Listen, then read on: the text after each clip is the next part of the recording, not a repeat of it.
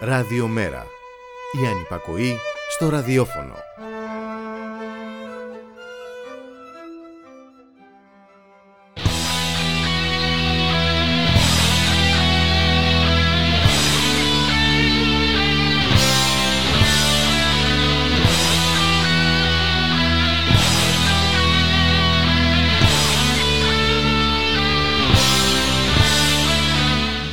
Χαίρετε κυρίες και κύριοι, ακούτε την εκπομπή στη δουλειά και στον αγώνα με τον Γιώργη Χρήστου, δημοσιογραφική παραγωγή της Γιάννας Αθανασίου, στη ρύθμιση του ήχου για σήμερα ο Γιώργος Νομικός.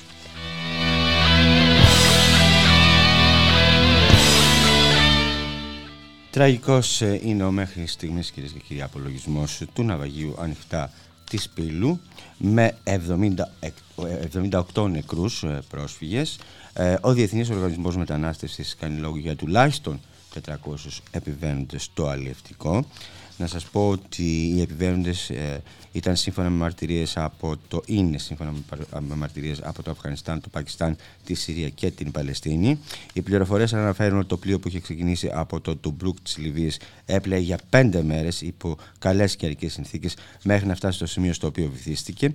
Να σημειωθεί επίσης ότι το σκάφος βυθίστηκε σε σημείο που δεν είναι στη συνήθη ρότα προς την Ιταλία, γιατί εκεί ήθελαν να πάνε οι πρόσφυγες.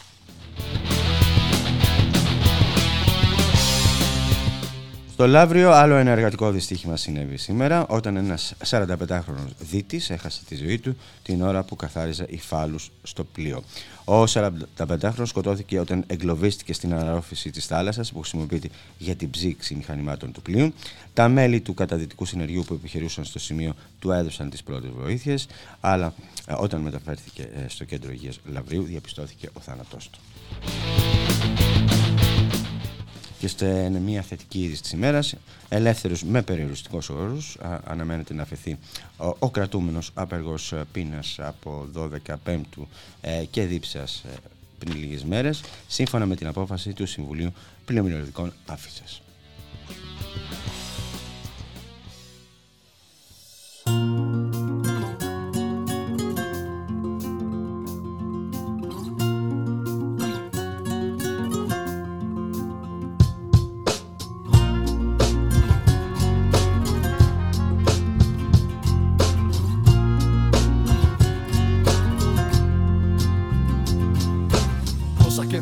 Δεν μπορώ να αποβάλω τη μιζέρια μας και τάχτη το μεγάλο. Όσα τα υπάρχοντα και τα ποφάγια του αρχόντα που τρώω μια ζωή για να τη βγάλω. Δεν με πιάνει τίποτα κι ας είναι το στομάχι μου γεμάτο από αλκοόλ και φαγητό. Φταίνε τα ανίποτα που κρύβω απ' τη χαρά μου με την πάρει καμιά λύπη στο κυνηγητό. Σβήνω το τσιγάρο σαν το μαύρο μου το φλάρο, έχω κάνει καμινάδες στα πνευμονιά μου. Φεύγουν οι στιγμές μου, ανεκπλήρωτες ζωές μου, είναι όλα καιρές οι μέρες και τα χρόνια μου. Μ' έχει πάρει μπάλα που ξεβάφει στάλα, η βογιά μου η παιδική και η ανέμελη. Σκάει και ειδώνει το κορμί μου μες στην κόλαση της πόλης και η ψυχή βγάζει την πέμπελη.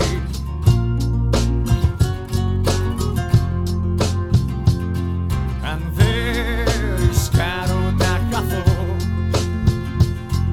αν δεν παλέψω για να μην καθούν οι άλλοι, αν δεν αντέξω να σταθώ στο βόη της αντίστασης, τι να την κάνω μια ζωή που είναι μεγάλη. Τι να την κάνω μια ζωή που είναι μεγάλη, την ευτυχία αν δεν βλέπονται με κι άλλοι. Τι να την κάνω μια ζωή που οι πολλοί είναι φτωχοί και οι λίγοι πλούσιοι φαντάσουνε μεγάλοι. Τι να την κάνω την τόση τεχνολογία, αφού έχει χαθεί ο έρωτας και η φαντασία. Το σπίτι έγινε γελί και η φωνή μια σιωπή που σε σκοτώνει και δεν κάνεις φασαρία. Τι να την κάνω, πες μου Θεέ μου τη θρησκεία, κρατώ σε κράτη η εκκλησία και εξουσία, που τη στηρίζουν οι πιστοί χωρίς να ξέρουνε κι αυτοί ότι στην πλάτη τους φτιάχνουν περιουσία. Τι να τις κάνω, πες μου αλήθεια τις τιμές τους, τα ψεύτικα τα λόγια τους και τις συναλλαγές τους, τα σύνορα τους, δορυφόρους, τις κεραίες τους. Εγώ με τις ιδέες μου κι αυτοί με τις σημαίες τους. Αν δεν ρισκάρω να καθώ, αν δεν παλέψω για να μην χαθούν οι άλλοι, αν δεν αντέξω να σταθώ στο βόη της αντίστασης, τι να την κάνω μια ζωή που είναι μεγάλη. Ζωή μεγάλη, μην την κάνεις καρναβάλι. Η θεατές να καμαρώνουνε το χάλι. Και εσύ ακούς αυτά που λένε οι μεγάλοι. Του γείτονα πρέπει να πάρεις το κεφάλι. Κάποτε γύριζες σε στέκια και πορείες. Δήθεν το έπαιζες σε νόστιμες κυρίες. Τη διασκέδαση νόθευες με ουσίες. Και τώρα δούλος με μεγάλες προσδοκίες. Τι περιμένεις, έχει έρθει η σειρά σου. Να εκπληρώσεις τώρα πια τα όνειρά σου. Ή τέλος πάντων ό,τι θέλει ο μπαμπάς σου. Μέχρι που πήρανε αέρα τα μυαλά σου. Ζωή μεγάλη δεν θα πει αθανασία. Για τα αδέρφια μας γινόμαστε θυσία. Σε μια ζωή που άστοση και εξουσία. Το όνειρο για αλλαγή η μόνη μας περιουσία. Αν δεν ρισκάρω να χαθώ, αν δεν παλέψω για να μην χαθούν οι άλλοι, αν δεν αντέξω να σταθώ στον βόη της αντίστασης, τι να την κάνω μια ζωή που είναι μεγάλη. Σάπισε το σύστημα και βρώμισε ο τόπος, μα δεν βρίσκεται κανείς για να το θάψει. Κάθε του ολίσθημα αντί να φέρει οργής, παίρνει το φόβο στη γη να το ξεχάσει. Χόρτασα ηγέτες που σπουδάσανε δραπέτες από τον νόμο που οι ίδιοι έχουν γράψει. Γιόρτασα πολύ, μα ποτέ θα έρθει η γιορτή και τα γενέθλια για τη δίκαιη ζωή. Δώσε μία πάσα, πας και πάρεις καμιά ανάσα. Εδώ τα θλήμα δεν είναι ατομικό. Μες στο γήπεδο μας ξεπουλήσαμε τον ίδιο τον εαυτό μας, όλα για τα αφεντικό. Όσα και να βγάλω δεν μπορώ να αποβάλω τη μιζέρια μας και τάχτη το μεγάλο. Όσα τα υπάρχοντα και τα αποφάγια του άρχοντα που τρώω μια ζωή για να τη βγάλω. Αν δεν ρισκάρω να καθώ,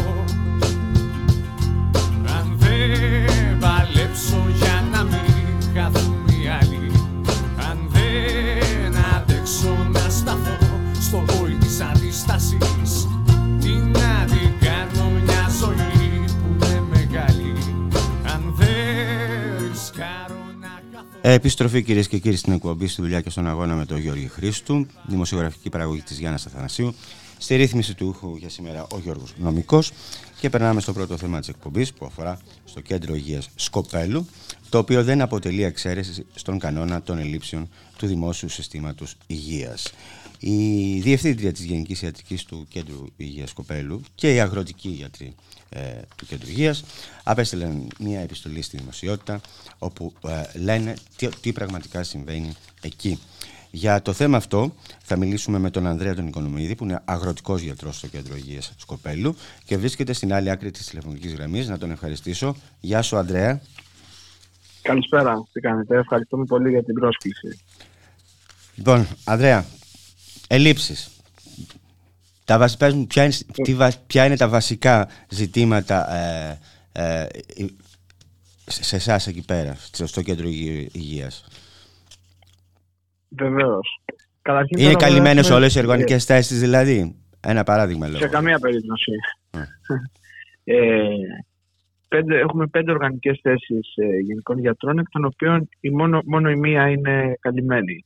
Οπότε, όπως καταλαβαίνετε, η μοναδική γενικός γιατρός επομίζεται όλο το βάρος, κυρίως των επιγόντων περιστατικών του νησιού, με εξαίρεση κάποιες μέρες μέσα στο μήνα, όπου μεταφέρεται άλλος γενικός γιατρός από την ΥΠΕ. Μιλάμε για την Πέμπτη Ήπειρο. Για την Πέμπτη Ήπειρο, βεβαίως. Που μεταφέρεται από κάποιο άλλο κέντρο υγείας Χερσαίο που βρίσκεται στη Στεριά. Ο οποίος, βέβαια, όπως καταλαβαίνετε, καλείται μέσα σε 7 μέρες εδώ να προσαρμοστεί, να δει ποιες είναι οι δυνατότητες, ποιες είναι οι ελλείψεις, ποια είναι τα προβλήματα, πώς λειτουργούν τα πράγματα. Καταλαβαίνετε ότι αυτό είναι μια περιορισμένη δυνατότητα. Και πέρα από το γεγονός ότι και ο ίδιος αφήνει κάτι πίσω, δηλαδή το κέντρο υγείας που αφήνει πίσω, μένει με ένα γιατρό λιγότερο.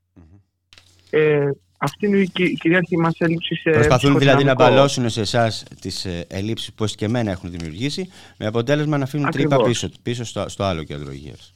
Ακριβώς. Και σας λέω, όπως αντιλαμβάνεστε, ένας άνθρωπος που δεν έχει ξαναέρθει εδώ, πόσο γρήγορα μπορεί να προσαρμοστεί σε 5 μέρες, πόσο να προσφέρει, είναι μια εντελώς παροδική λύση, αν θέλετε την άποψή μου. Αυτά όσον αφορά το έμψυχο κομμάτι. Όσον αφορά τις υλικοτεχνικές υποδομές, το κεντρικό μας ζήτημα είναι το κτηνολογικό εργαστήριο. Μάλλον και εδώ εμπλέκεται το έμψυχο κομμάτι. Είναι το κτηνολογικό εργαστήριο, το οποίο ενώ υπάρχει και είναι λειτουργικό, δεν υπάρχει ακτινοχειριστής να το λειτουργήσει. Με αποτέλεσμα να μην μπορούμε να βγάλουμε ακτινογραφίες για τον οποιοδήποτε λόγο εδώ πέρα. Και προφανώς αναγκαζόμαστε να παραπέμπουμε τους ασθενείς στην ιδιωτική δομή του νησιού, δηλαδή επομίζονται και το οικονομικό βάρος της ίδιας εξέτασης. Με λίγα λόγια, δηλαδή, με λίγα λόγια, οι ελλείψεις τις αυρίζουν τους ιδιώτες. Αυτό καταλαβαίνω εγώ. Ναι, σε μεγάλο βαθμό. Και αν θέλετε, το κόστος της ακτινογραφίας είναι αρκετά μεγαλύτερο από την προβλεπόμενη τιμή την ίδια του που δίνει ο ΕΟΠΗ για μια απλή ακτινογραφία. Όπως ας πούμε απαιτείται στους εργαζομένους στον τουρισμό, έτσι. Βεβαίως και στους εργαζομένους στον τουρισμό έχουμε αυτό, γιατί εδώ οι περισσότεροι δουλεύουν σε καταστήματα υγειονομικού ενδιαφέροντος, για το οποίο για να βγει το πιστοποιητικό, για να μπορείς να δουλεύεις εκεί, είναι απαραίτητη η ακτινογραφία θώρακος, όπου και αυτοί οι άνθρωποι έρχονται εδώ, να γνωρίζουν την κατάσταση και με το καλημέρα αναγκάζονται να πληρώσουν ένα αρκετά μεγάλο ποσό για να βγάλουν την ακτινογραφία για να μπορέσουν να μπουν στη διαδικασία να πάνε στη δουλειά τους. Μικροβιολογικό εργαστήρι. Μικροβιολογικό εργαστήρι, ακριβώς. Έχουμε. Ενώ είχαμε ένα μηχάνημα, μια γενική αίματος, η οποία αυτή τη στιγμή έχει σταλεί για επισκευή και δεν έχει επιστραφεί πίσω μετά από 2 μήνες και δεν έχουμε την παραμικρή δυνατότητα να κάνουμε μια μικροβιολογική διερεύνηση. Το μόνο που γίνεται μπορεί να το κάνουμε στα ιδιωτικά και εδώ ιδιώτες, μικροβιολογικά όμως, τα οποία λειτουργούν μόνο σε εργάσιμες μέρες πρωινό ωράριο, όπως καταλαβαίνετε. Και δηλαδή απογεύματα, βραδινά, ξημέρωματα κτλ. Δεν έχουμε κάτι. Και αν θέλετε, για το λόγο του αληθές, χθες κιόλας κληθήκαμε να κάνουμε μια διακομιδή, επειδή ήταν αργά το βράδυ και δεν είχαμε εδώ εμείς τη δυνατότητα να έχουμε μια αντρή εκτίμηση τουλάχιστον με το μικροβιολογικό μας έλεγχο, για να δούμε πώς μπορούμε να δράσουμε από πάνω. Δηλαδή, δράσαμε τυφλά, προφανώς υπό το πρίσμα του να κάνουμε το καλύτερο δυνατό για τον ασθενή, να μην τεθεί σε κίνδυνο. Επειδή είπες βραδινά, γιατί γίνονται νυχτερινές αεροδιακομιδές, ας πούμε. Όχι, αυτό δεν ήταν αεροδιακομιδή. Τώρα αναφερόμουν ήταν. Ναι, επειδή χρησιμοποιείς τη λέξη βραδινά γι' αυτό. Είναι μια άλλη πληγή, αν θέλετε, γιατί δεν μας έχει δοθεί από το Δήμο της Σκοπέλου εδώ και 1 χρόνο επίσημη απάντηση για το αν λειτουργούν ή όχι τα φώτα. Γιατί υπήρξε συγκεκριμένο περιστατικό που λόγω μη λειτουργίας των φώτων του ελικοδρομίου πέρσι το χειμώνα δεν μπόρεσε να γίνει μια αεροδιακομιδή, η οποία ήταν απαραίτητη και εν τέλει έγινε το πρωί με το φως του ήλιου. Δεν υπάρχει επίσημη απάντηση για αυτό το ζήτημα. Ούτε από την ΕΠΕ, ούτε από το.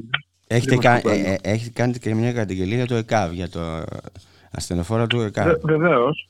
Ναι, και εδώ κοιτάξτε, θέλω να πω και κάτι, γιατί δόθηκε και στη δημοσιότητα, εφόσον αυτό έχει, μια απάντηση από την Πέμπτη Ήπειρος για το διοικητή τον ίδιο, ο οποίος είπε ότι υπάρχουν 5 οδηγοί του ΕΚΑΒ στη Σκόπελο, εκ των οποίων ένας και μάλιστα είναι 24 ώρες μονίμως on call. Αυτό δόθηκε ως επίσημη απάντηση, το οποίο είναι εξόφθαλμο ψέμα, διότι εδώ υπάρχουν μόνο 4 οδηγοί. Δηλαδή είναι 4 οδηγοί, δεν υπάρχει 5ος. Υπάρχει μόνο 5ος οδηγός που που υπάρχει στο Κέντρο Υγείας Σκοπέλου, αλλά είναι στην Αλόνησο. Δηλαδή εξυπηρετεί το περιφερειακό ιατρείο της Αλονίσου. Βρίσκεται της Αλονίσου κοινός. Εδώ πέρα έχουμε μόνο 4. Γιατί αυτό δόθηκε επισήμως στην δημοσιότητα αυτή η απάντηση και νομίζω αξίζει να σημειωθεί. Σημαίνει δηλαδή με τους 4. Δηλαδή είναι εναντίον της πραγματικότητας. Με τους 4 είναι αυτό που ζούμε. Με τους 4 σημαίνει ότι μένει μια βάρδια κενή. Βεβαίως, κάθε μέρα τουλάχιστον μένει μια βάρδια κενή. Και με δεδομένο τώρα αυτό λέμε σε μια περίοδο που είναι όλοι εδώ. Γιατί όπως καταλαβαίνετε, και αυτοί έχουν τα ρεπό τους, δικαιούνται τις άδειές τους, γονικές, αναρωτικές κλπ. Οτιδήποτε. Στην καλύτερη μένει μια βάρδια κενή. Και με το δεδομένο ότι ανεβαίνει ο τουρισμός, έτσι έρχονται και περισσότεροι άνθρωποι εκεί πέρα τώρα το καλοκαίρι. Βεβαίως και έρχονται και περισσότεροι άνθρωποι, και αυτό και αφορά τους οδηγούς του ΕΚΑΒ, γιατί και μάλιστα πρόσφατα βρεθήκαμε σε μια κάλυπτη βάρδια η οποία χρειαζόταν άμεσα κάποιος να παρέμβει και έγινε λόγω του φιλότιμου του προσωπικού, χωρίς δηλαδή να είναι τυπικά κάποιος να δουλεύει εκείνη τη στιγμή. Και όσον αφορά τον τουρισμό, προφανώς αυτό διωγγώνει και το ζήτημα το προηγούμενο των ακτινολογικών απεικονίσεων. Γιατί καταλαβαίνετε, είναι ο τουρισμός, είναι τροχιά δυστυχήματα, χτυπήματα, ό,τι τέλος πάντων μπορεί να χρειαστεί μια τέτοια απεικόνηση. Εσείς έχετε ζητήσει, είπες από το Δήμο, έχετε ζητήσει μόνο για τα φώτα, έχετε ρωτήσει μόνο για τα φώτα στο Λυκοδρόμι ή του έχετε ζητήσει και άλλη βοήθεια? Βεβαίως, κοιτάξτε, για το Δήμο και για τα φώτα στο Λυκοδρόμι, αλλά υπάρχει και ένα άλλο ζήτημα, για το ζήτημα των γενικών γιατρών. Γιατί επίσης την ίδια απάντηση της Πέμπτη είπε, δώθηκε ότι ότι έχει γίνει προκήρυξη για γενικό γιατρό, η οποία δεν ευωδόθηκε. Το οποίο είναι αληθές μεν, αλλά απ' την άλλη πρέπει να αναλογιστούμε ότι δεν είναι μια ιδιαίτερη συνθήκη. Δηλαδή, είναι ένα νησί, είναι δύσκολο να βρεις σπίτι. Μπορεί το καλοκαίρι να σου πούνε να το κάνεις Airbnb και να φύγεις. Δηλαδή, εμείς πέρα από αυτό, από το Δήμο τον ίδιο πρέπει να ζητηθούν και έχουν ζητηθεί κιόλας και επιπλέον κίνητρα για τους γιατρούς. Δηλαδή, για να έρθει ένας γιατρός ο οποίος μένει στη χερσαία Ελλάδα, στη Σκόπελο, καταλαβαίνετε, δεν θα έρθει με μια απλή προκήρυξη όπως θα ήταν σαν να πήγαινε στο Βόλο ή στη Θεσσαλονίκη ή στην Αθήνα. Θέλει επιπλέον κίνητρα και εδώ ο Δήμος οφείλει να παρέμβει για την προστασία δηλαδή των δικών του κατοίκων και πολιτών. Πώς να δώσει κίνητρα, σύντηση, στέγαση, αν μπορεί να δώσει κάποιο επιπλέον επίδομα. Γιατί μόνο έτσι πιστεύω να μπορέσουμε να έχει ζήτηση και όντως να έρθει κάποιος παραπάνω, να έρθει γιατρός παραπάνω. Ή και ο ίδιος ο Δήμος, αν θέλετε να ετηθεί στην ΥΠΕ ή στο Υπουργείο Υγείας, πώς θα βελτιωθούν εδώ οι συνθήκες. Για να έρθει κάποιος εδώ, πρέπει να γνωρίζει ότι δεν θα βρει τριτοκοσμικές συνθήκες. Για να έχει ένα κίνητρο να έρθει, θα βρει μια κατάσταση στην οποία θα μπορεί να επιβιώσει. Και να μπορεί να αξιοπρεπώς να λειτουργήσει. Και μιας και μιλάμε για Σκόπελο, είναι δύσκολη η πρόσβαση έτσι, στην υπηρετική χώρα. Και είναι αρκετά δύσκολη, γιατί το καλοκαίρι είναι περισσότερα τα δρομολόγια. Το χειμώνα υπάρχουν μόνο 2 δρομολόγια, τα οποία είναι και τα 2 πρωινές ώρες, δηλαδή να φύγεις από τη Σκόπελο σε τακτικό ωράριο. Και από εκεί πέρα είναι και μια απόσταση, ας πούμε, με το κανονικό δρομολόγιο είναι 4 ώρες από το Βόλο και 2-2,5 ώρες με το πλωτό μέσο που διαθέτει το ΕΚΑΒ. Και αυτό νομίζω είναι και το ουσιαστικό της υπόθεσης. Γιατί δεν είμαστε ένα κέντρο υγείας όπως θα μπορούσε να είναι στα Φάρσαλα ή γύρω από το Βόλο κτλ. Στο Βελεστίνο, το οποίο ανά πάσα στιγμή θα μπορούσε να φύγει κανείς και να βρει ένα τρίτο βάθμιο νοσοκομείο που θα του παρέχει τις απαραίτητες υπηρεσίες. Εδώ είμαστε σχετικά αποκομμένοι. Δηλαδή, όλα αυτά τα παραπάνω πολλαπλασιάζεται το νόημα της ύπαρξής τους, με δεδομένο ότι δεν έχουμε αναφορά σε κοντά μας άλλη δομή, δευτεροβάθμια, τριτοβάθμια, που θα μπορούσε να μας υποστηρίξει. Δηλαδή, είναι ό,τι καλύτερο μπορούμε να έχουμε για να έχουμε και εμείς καλύτερη δυνατή εικόνα για τον ασθενή, για να τον κατευθύνουμε μετά. Άμα θα μπορούσαμε να τον κρατήσουμε εδώ, θα τον διώξουμε σπίτι, να τον πάμε σε ένα μεγαλύτερο νοσοκομείο. Δηλαδή, λειτουργούμε στα τυφλά επί της ουσίας σε πολλές περιπτώσεις. Τι ζητάτε εσείς? Συγγνώμη. Τι ζητάτε, λέω? Εμείς ζητάμε και κίνητρα για τους. Πέραν από αυτού, είπαμε να βοηθήσει ο Δήμος, αν ακούει ο Δήμος να βοηθήσει, να προσφέρει κίνητρα. Βέβαια, να δρομολογηθεί γρήγορα, να λειτουργήσει, να μας επιστρέψουν πίσω το μηχάνημα της γενικής και ζητάμε σίγουρα για τους θερινούς μήνες να έρθουν ακτινοχειριστές, οι οποίοι να μπορούν να λειτουργήσουν το ακτινολογικό μηχάνημα. Και βεβαίως, αν ήταν δυνατόν, επικουρική οδηγή του ΕΚΑΜ να μπορεί να μην έχουμε ακάλυπτες βάρδιες. Μιλάμε στην πραγματικότητα για 3 με 4 ανθρώπους, δεν μιλάμε για παραπάνω. Εγώ θα πάω 3 με 4 ανθρώπους με μόνιμες προσλήψεις όμως, έτσι. Ναι, με μόνιμες προσλήψεις, βεβαίως. Όχι επικουρικούς, βεβαίως, γιατί μπορεί μόνιμες. Το πρόβλημα αυτό να είναι Μπορεί να είναι αυτό το πρόβλημα κυρίως το καλοκαίρι, αλλά εδώ πέρα στο νησί υπάρχουν 5.000 άνθρωποι, οι οποίοι ζουν όλο τον χρόνο. Λαμβάνεις ότι για αυτούς αξίζει να έχουν το δυνατό, όσο καλύτερες υπηρεσίες υγείας μπορούν. Σωστά. Όπως λέτε, ότι θέλετε να παρέχετε καλύτερες δυνατές υπηρεσίες υγείας στους ασθενείς και να μην γίνονται εκπτώσεις στην άσκηση της ιατρικής. Έτσι. Ναι, βεβαίως. Γιατί αν μου επιτρέπετε, και εμείς ήδη ερχόμαστε συχνά σε δύσκολη θέση, τόσο προς τη λήψη αποφάσεων, όσο και στη διαχείριση καταστάσεων. Δηλαδή, όταν αναγκαζόμαστε να παραπέμψουμε κόσμο να πληρώσει χρήματα για να βγάλει μια ακτινογραφία απλή, ας πούμε, για το χέρι του, αλλά εν τέλει και τέλος είναι για τους ίδιους ασθενείς, οι οποίοι να ξέρουν είτε είναι μόνιμοι εδώ και ζουν μόνιμοι, είτε κάποιος έρχεται διακοπές, να ξέρει ότι θα μπορεί αξιοπρεπώς να, άμα συμβεί κάτι, ότι θα του παρασχεθούν αξιοπρεπείς υπηρεσίες υγείας. Τις οποίες πληρώνει, να μην το ξεχνάμε. Τις οποίες πληρώνει, έτσι. Τις οποίες πληρώνει. Ναι, βέβαια. Μέσα από τη φορολογία. Τις οποίες πληρώνει. Θέλω, είναι τόσο για εμάς, δηλαδή εκφράζουμε τόσο τη δική μας ανάγκη ότι κάντε κάτι πραγματικά να μας βοηθήσετε, γιατί πραγματικά ό,τι γίνεται εδώ, όπως και γενικότερα Εθνικό Σύστημα Υγείας, νομίζω σε μεγάλο βαθμό γίνεται λόγω του φιλότιμου των ίδιων των ανθρώπων. Εννοείται. Είναι, κάνει μπάμα αυτό. Και όχι σε συνδρομή με το κράτος, αν θέλετε, και το Υπουργείο Ισχυρά, αλλά πολλές φορές παρά τον τρόπο με τον οποίο λειτουργεί.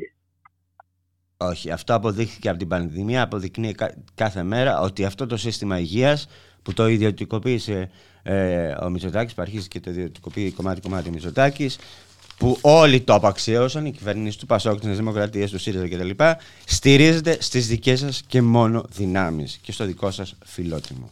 Είναι ξεκάθαρα αυτό. Εντάξει, και ναι. Σας ευχαριστούμε γι' αυτό. Ναι, μάλλον έτσι είναι. Αλλά επίσης μάλλον είναι και ώρα αυτό να αλλάξει. Και από εκεί πάμε πηγάζει τη δικιά μας ανάγκη να τα εκφράσουμε αυτά για το εδώ πέρα. Εμείς ούτως ή άλλως είμαστε αγροτικοί οι 6-7 που υπογράφουμε και θα φύγουμε από εδώ σε 7-8 μήνες. Αλλά παρόλα αυτά είναι τόσο έντονο το φαινόμενο που δεν μπορούσε να μας αφήσει ασυγκίνητους. Καλά κάνατε και το κοινοποιήσατε, γιατί πρέπει και να λέγονται κάποια πράγματα με το όνομά τους. Λοιπόν, Ανδρέα Οικονομίδη, να σας ευχαριστήσω πάρα πολύ. Εγώ σας ευχαριστώ που μας δώσατε βήμα να συζητήσουμε. Χαιρετώ. Εντάξει, γεια σας, καλό μεσημέρι. Έρωτα. Βαριά όταν αγγίζεις την καρδιά, λαβώνεις κάθε αρετή. Μα όταν ανάλαφρα περνάς, πνοή ειρηνοφόρα, κανείς θεός, καμιά θεά δεν φέρνει τέτοια δώρα. Κυρά του ερωτά μου, μη με σημαδεύεις, δώσ' μου τη σύνεση θεά, την ήμερη απόλεμη στοργή. Δώσε μου δώρο λιγοστό, ό,τι ήρεμο και ό,τι γνωστό, όχι όσο νερό τα ποθώ, μα όσο αντέχω. Όταν η απουσία γίνει τρόπος ζωής, όταν ο πόνος γίνει δρόμος διαφυγής, όταν στα πρόσωπα του κόσμου βλέπω το πρόσωπο σου, όταν το δάκρυ μου στο χάρισα και έγινε δικό σου, όταν το εγώ μου είναι μισό και το αστέρι μου φωνώ, όταν ξέρω πως υπάρχω μα δεν γίνεται να ζω, όταν μέσα μου κοιτώ βλέπω ένα πυθμένο κενό, γιατί δεν έπαψα στιγμή να σ' αγαπώ. Κάποτε είχα μια αγάπη που λαβώθηκε νωρίς, μα την κράτησα γιατί ένιωθα ανασφαλής. Κάποτε είχα μια αγάπη που άργησα να την πληγώσω και όταν με πρόδωσε έπρεπε να τη σκοτώσω. Θυμάμαι πριν να σε γνωρίσω, έκλαιγε όλη πράση κι όλοι ψάχνα μια ελπίδα. Την ελπίδα που είχα χάσει κι όταν πλέον σε είδα, είπα πως βρήκα την ελπίδα. Αλλά μάλλον είχα βρει μια ακόμα παλακίδα. Μόνο ασπίδα λογική που κατέρευσε κι αυτή. Όταν έδωσα και ένιωσε στο πρώτο μας φιλί, μόνιμη θλίψη, η χαρά γίνει κοντίνη στα κρυφά. Πάντοτε είχα μέσα μου μια τζούρα μοναξιά. Μα τώρα εξέπνευσα τη σχέση στον καπνό. Δόθηκα και προδόθηκα ψάχνοντας για το Θεό μέσα από την ένωση δύο σωμάτων, μέσα από την αγάπη. Αλλά δάκρυ μετά το δάκρυ δεν αντίκρισα την άκρη. Μονάχα έφτασα στα άκρα, σε διώξα από κοντά μου. Προτιμώντας να κρατήσω το κενό μες στην καρδιά μου. Προτιμώντας τη μοναξιά μου να γίνει η μνηστή μου. Αφού ο δρόμος μου για λύτρος ήταν η καταστροφή μου. Όταν η απουσία γίνει τρόπος ζωής, όταν ο πόνος γίνει δρόμος διαφυγής, όταν στα πρόσωπα του κόσμου βλέπω το πρόσωπο σου, όταν το δάκρυ μου στο χάρισα και έγινε δικός, όταν το εγώ μου είναι μισό και το αστέρι μου φωνώ, όταν ξέρω πως υπάρχω μα δεν γίνεται να ζω, όταν μέσα μου κοιτώ βλέπω ένα πυθμένο κενό, γιατί δεν έπαψα στιγμή να σ' αγαπώ. Θυμάμαι τα ξανθαμαλιά σου να ανεμίζουν και τα πράσινα σου μάτια τα πυρώ να ταινίζουν. Θυμάμαι το χαμογελό σου, τα δυο σου χείλη. Όμως τώρα δεν είμαστε ούτε φίλοι. Να ήταν η απόσταση γυαλί και ο χρόνος ψεύτης. Να ήμασταν πάντα μαζί κι όταν στα χέρια μου πέφτεις, να σε σηκώνω και σαν κλέφτης. Να σου κλέβω τα αισθήματα, τα θρήματα απ' τα πείματα. Αιώνια καταλήμματα. Να ανέκυχτη στιγμή που τώρα έχει χαραχτεί. Να μην ένιωθα ποτέ την ανάγκη για φυγή. Ένα σταυρό συνολική και πάνω εγώ να ατενίζω. Το όνειρο που ζήσαμε και τώρα δεν αγγίζω. Ζαλίζω τα όσα χώρισα. Γουστά μου σε συγχώρησα. Μισή συνόδη πόρισα. Το ξέρω όλοι γόρισα. Και την ψυχή μα φόρησα. Αλλά γίνει κομμάτια. Βιώνοντας την ειδονή σε βρώμικα κρεβάτια. Διαγνώρισα, προχώρησα με βλέμμα θολωμένο. Κάθε βράδυ ξυπνώ και κάθε μέρα πεθαίνω. Κάθε βράδυ ξυπνώ και κάθε μέρα πεθαίνω. Δεν ξέρω τι περιμένω. Πάντως όχι να φανείς. Αφού η απουσία σου, η απουσία σου έγινε τρόπος ζωής. Όταν η απουσία γίνει τρόπος ζωής. Όταν ο πόνος γίνει δρόμος διαφυγής. Όταν στα πρόσωπα του κόσμου βλέπω το πρόσωπο σου. Όταν το δάκρυ μου στο χάρισα και έγινε δικός. Όταν το εγώ μου είναι μισό και το αστέρι μου φωλό. Όταν ξέρω πως υπάρχω μα δεν γίνεται να ζω. Όταν μέσα μου κοιτώ βλέπω ένα πυθμένο κενό. Γιατί δεν έπαψα, γιατί δεν έπαψα στιγμή να σ' αγαπώ.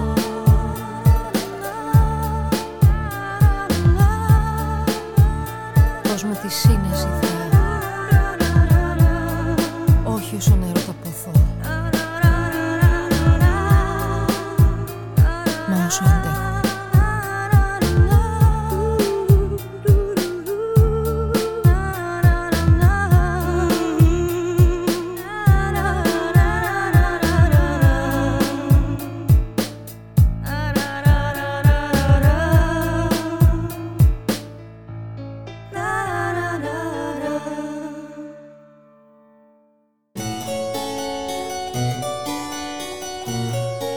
Εκπομπή Εκλάμψης. Κάθε Πέμπτη 6 με 7 στο Ραδιομέρα, με τον Αντώνη Σιγάλα. Μια εκπομπή για τον πολιτισμό, τη μουσική, τα ανθρώπινα δικαιώματα και την πολιτική.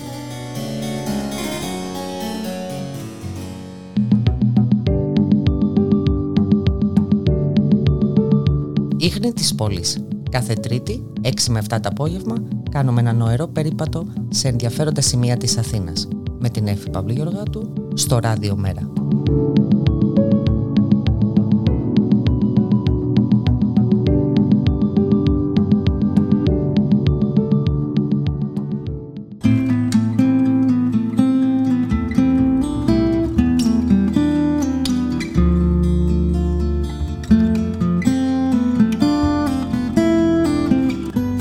Στον ήλιο, με τον Αλέξανδρο Στεφόπουλο.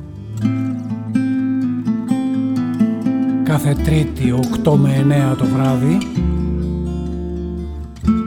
στο Ράδιο Μέρα από τη Θεσσαλονίκη.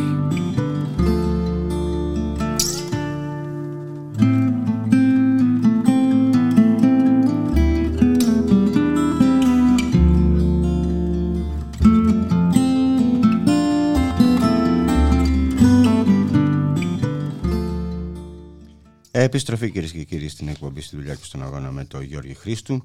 Στην παραγωγή της εκπομπής η Γιάννα Αθανασίου, στη ρύθμιση του ήχου ο Γιώργος Νομικός. Και να περάσουμε κυρίες και κύριοι στο επόμενο θέμα της εκπομπής που αφορά στην κλαδική απεργία των εργαζομένων στην έρευνα και στην τριτοβάθμια εκπαίδευση αύριο, 15 του μήνα, και στις συγκεντρώσεις που γίνονται στα πανεπιστήμια. Η απλήρωτη και ανασφάλιστη εργασία, κυρίες και κύριοι, στον κλάδο της έρευνας είναι καθεστώς. Αυτός ήταν και ο κύριος λόγος που οδήγησε πριν από 2 χρόνια τους εργαζομένους στη δημιουργία του Πανελλαδικού Σωματείου Εργαζομένων στην Έρευνα και στην Τριτοβάθμια Εκπαίδευση. Το πιο εξόφθαλμο παράδειγμα απ' όλα είναι η παροχή επικουρικού έργου, το οποίο, όπως λένε ειδικοί των πανεπιστημίων, είναι υποχρέωση των υποψηφίων διδακτόρων για απόκτηση εμπειρίας. Στην πραγματικότητα, όμως, το επικουρικό έργο δεν είναι επικουρικό, αλλά καλύπτει πάγιες και διαρκείς ανάγκες των ιδρυμάτων με ελαστικό, φθηνό ή απλήρωτο δυναμικό, υποκαθιστώντας οργανικές θέσεις μόνιμου και εξειδικευμένου προσωπικού.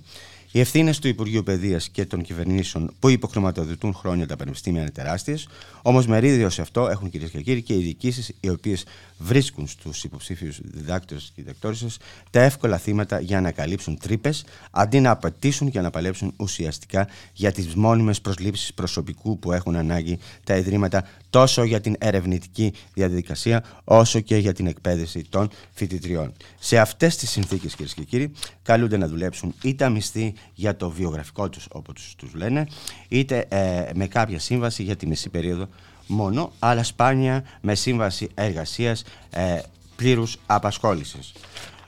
Οι μεταδιδάκτορες του και οι υποψήφοι διδάκτορες που βρίσκονται σε αυτή τη συνθήκη αποτελούν τον κορμό του κλάδου της έρευνας στη χώρα μας. Τα Υπουργεία και οι ειδικοί των πανεπιστημίων μιλούν περήφανα για τη δουλειά τους όταν βγαίνουν λίστες κατάταξης ή όταν κερδίζουν κάποιο βραβείο. Όμως δεν είναι ποτέ εκεί για να τους στηρίξουν στην καθημερινότητά τους. Παρά το γεγονός ότι είναι αυτοί που φέρνουν εκατομμύρια κάθε χρόνο από διεθνή προγράμματα και την έρευνά τους, τη δική τους έρευνα. Οι εργαζόμενοι στην έρευνα και στην τριτοβάθμια εκπαίδευση προειδοποιούν τους αρμόδιους ότι δεν θα επιτρέψουν να συνεχίζεται άλλο αυτή η κατάσταση και ότι όλη η παραγωγή βασίζεται πάνω τους. Διότι όλη η παραγωγή βασίζεται πάνω τους, να το πω εγώ αλλιώς. Αν σταματήσουν να δουλεύουν, κυρίες και κύριοι, τα πανεπιστήμια θα καταρρεύσουν και σε κάθε περίπτωση δεν πρόκειται να συνεχίσουν με αυτούς τους όρους όπως δουλεύουν.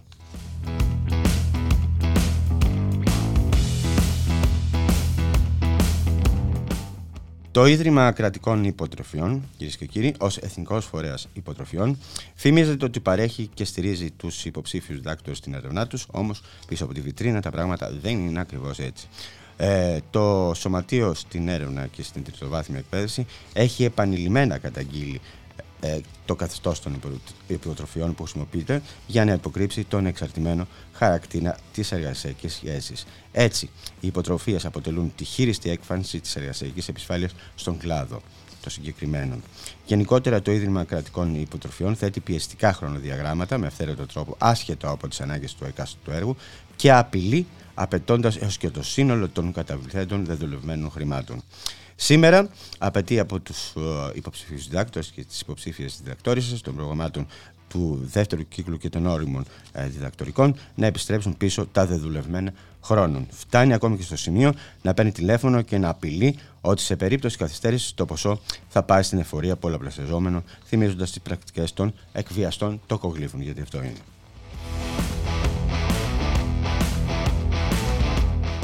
Οι απαιτήσεις του Ιδρύματος Κρατικών Υποτροφιών, κυρίες και κύριοι, είναι παράλογες και έξω από οποιοδήποτε επιστημονικό και ακαδημαϊκό πλαίσιο.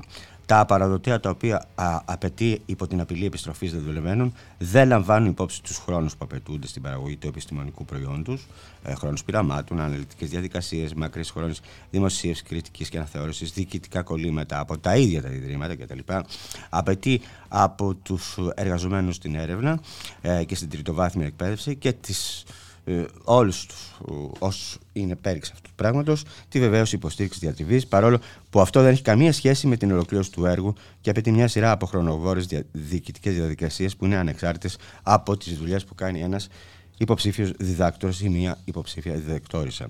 Γι' αυτό το λόγο το Σωματείο απαιτεί να καταργηθεί η απέτηση επιστροφής δεδομένων σε οποιαδήποτε υποτροφία και να αλλάξει η μορφή του παραδοτέου ώστε να συσχετιστεί με την επιστημονική παραγωγή.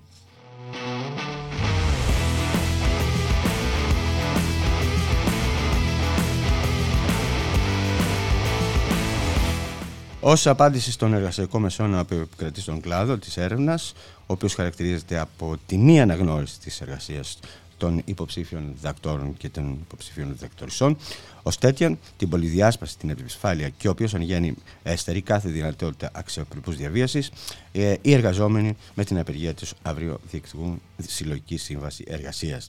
Όπως λένε, η κατάκτηση της συλλογικής σύμβασης εργασίας αφενός θα επιλύσει τα διάφορα επιμέρους εργασιακά ζητήματα που αντιμετωπίζουν, καθώς θα εξασφαλίζει τη συνεχή απρόσκοπτη αμοιβή για την παρεχόμενη εργασία τους κατά τη διάρκεια της αποσχόλησής τους στον κλάδο της έρευνας, την ασφάλισή τους, αρχίες, αμοιβή υπεροριών κτλ.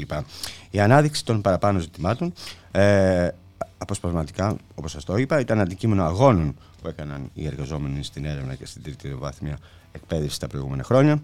Ωστόσο, η αποτελεσματική και καθολική αντιμετώπιση τους, όλοι ξέρουμε ότι μπορεί να επέλθει μέσα από μια συλλογική σύμβαση εργασίας. Πέραν αυτού, να σας πω ότι μια συλλογική σύμβαση εργασίας έναν κλάδο τι κάνει, επιλύει το ζήτημα της πολυδιάσπασης του κλάδου σε διάφορα εργασιακά καθεστώτα και δυναμώνει περισσότερο ένα σωματείο αλλά και τον ίδιο τον κλάδο.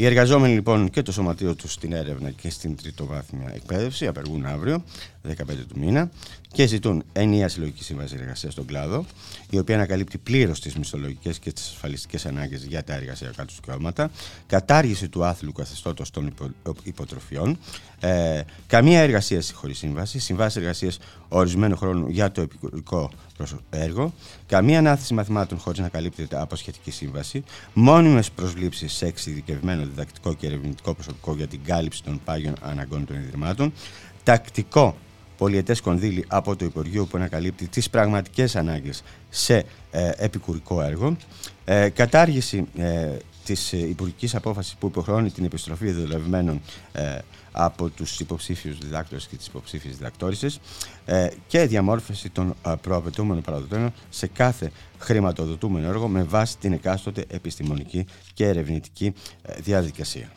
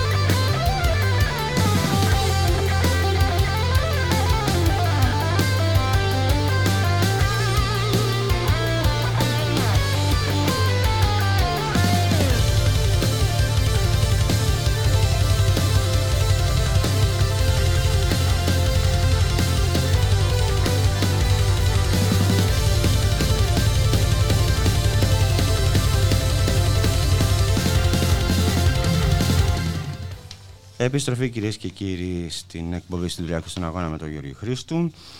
Στην παραγωγή της εκπομπής Γιάννα Αθανασίου, στη ρύθμιση του ήχου ο Γιώργος Νομικός. Και να παραμείνουμε στις κινητοποίησεις της αυριανές. Να σας πούμε ότι ξανά στους δρόμους βγαίνουν αύριο οι καλλιτέχνες. Πραγματοποιούν κινητοποίηση στο Υπουργείο Εργασίας στις 11 το πρωί, έτσι, 5η 15 Ιουνίου 11 το πρωί.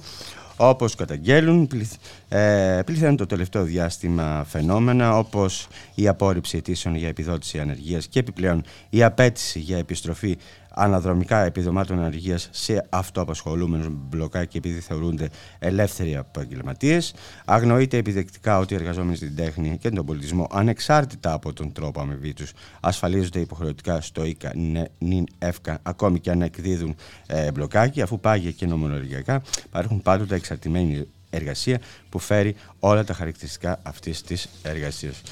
Να σας πω ότι να μην ξεχάσετε ότι αύριο υπάρχει στάση εργασίας στα τρόλεϊ από τις 12 το μεσημέρι έως τις 4 το απόγευμα για την πραγματοποίηση της τρίτης εξαναβολής Γενικής Συνέλευσης. Θα γίνει στο αμαξοστάσιο της Πλατείας Αττικής με θέματα οικονομικό και διοικητικό απολογισμό. Και επίσης αύριο ξεκινά στη Θεσσαλονίκη το 24ο Αντιρατσιστικό Φεστιβάλ, έτσι, σε μια εποχή δύσκολη για όλους και όλες μας, όπως λέει το Αντιρατσιστικό Φεστιβάλ, σε μια εποχή πιο δύσκολη για τους πρόσφυγες, τις μετανάστριες, τους χωρίς χαρτιά. Μπορεί ένα γέλιο και μια ελπίδα να δώσει παρηγοριά. Μπορεί, αρκεί να το μοιράζεις χωρίς διακρίσεις, πέρα από τα έθνη, πατρίδες και σύνορα. Ένα γέλιο, ένας στεναγμός, μια φωνή, μια κουβέντα, ένα τραγούδι. Αυτά κάνουν και 24 χρόνια τώρα το Αντιρατσιστικό Φεστιβάλ, να είναι η πιο όμορφη, η πιο δική μας στιγμή της άλλης Θεσσαλονίκης. Λοιπόν, να πάτε στο Αντιρατσιστικό Φεστιβάλ, αρχίζει στις 6 το απόγευμα, έτσι. Αυτό έχει πάρα πολλά ενδιαφέροντα πράγματα. Θα βρείτε 3 βιβλιοπαρουσιάσεις, 3 προβολές ταινιών, θα βρείτε πορείς κρουστών, θα βρείτε θεατρικές παραστάσεις, εκθέσεις φωτογραφίες, ντοκουμέντα, 5 μουσικές και χορευτικές δράσεις, πολλές συζητήσεις. Λοιπόν, αυτά από μένα. Και τη Γιάννα Αθανασίου που ήταν στην παραγωγή της εκπομπής και τον Γιώργο Νομικό στη ρύθμιση του ήχου. Να έχετε ένα καλό υπόλοιπο ημέρας.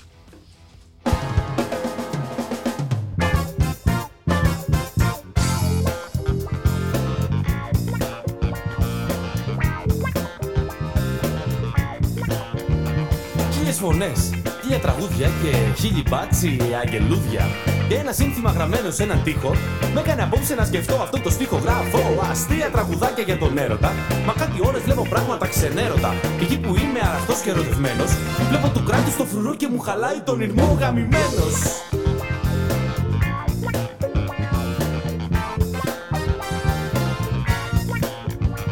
Ήταν μια τρίτη στις 5:30 θυμάμαι, σε μια πορεία σε αντίκρισα στον δρόμο.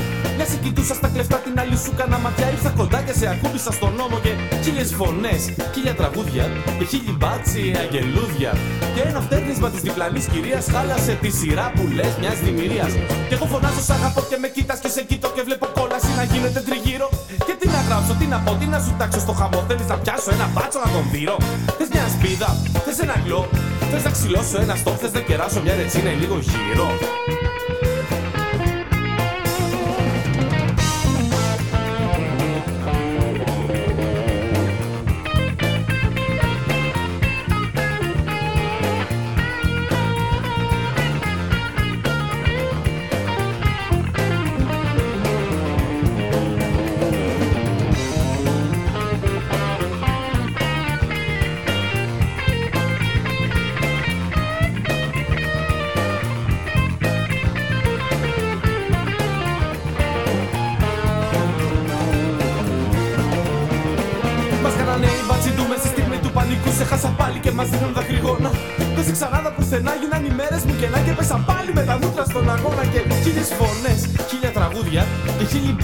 Αγγελούδια. Και ένας άχρηστος με κράνος και ασπίδα μας καταράστηκε μόνο μόντα σε είδα.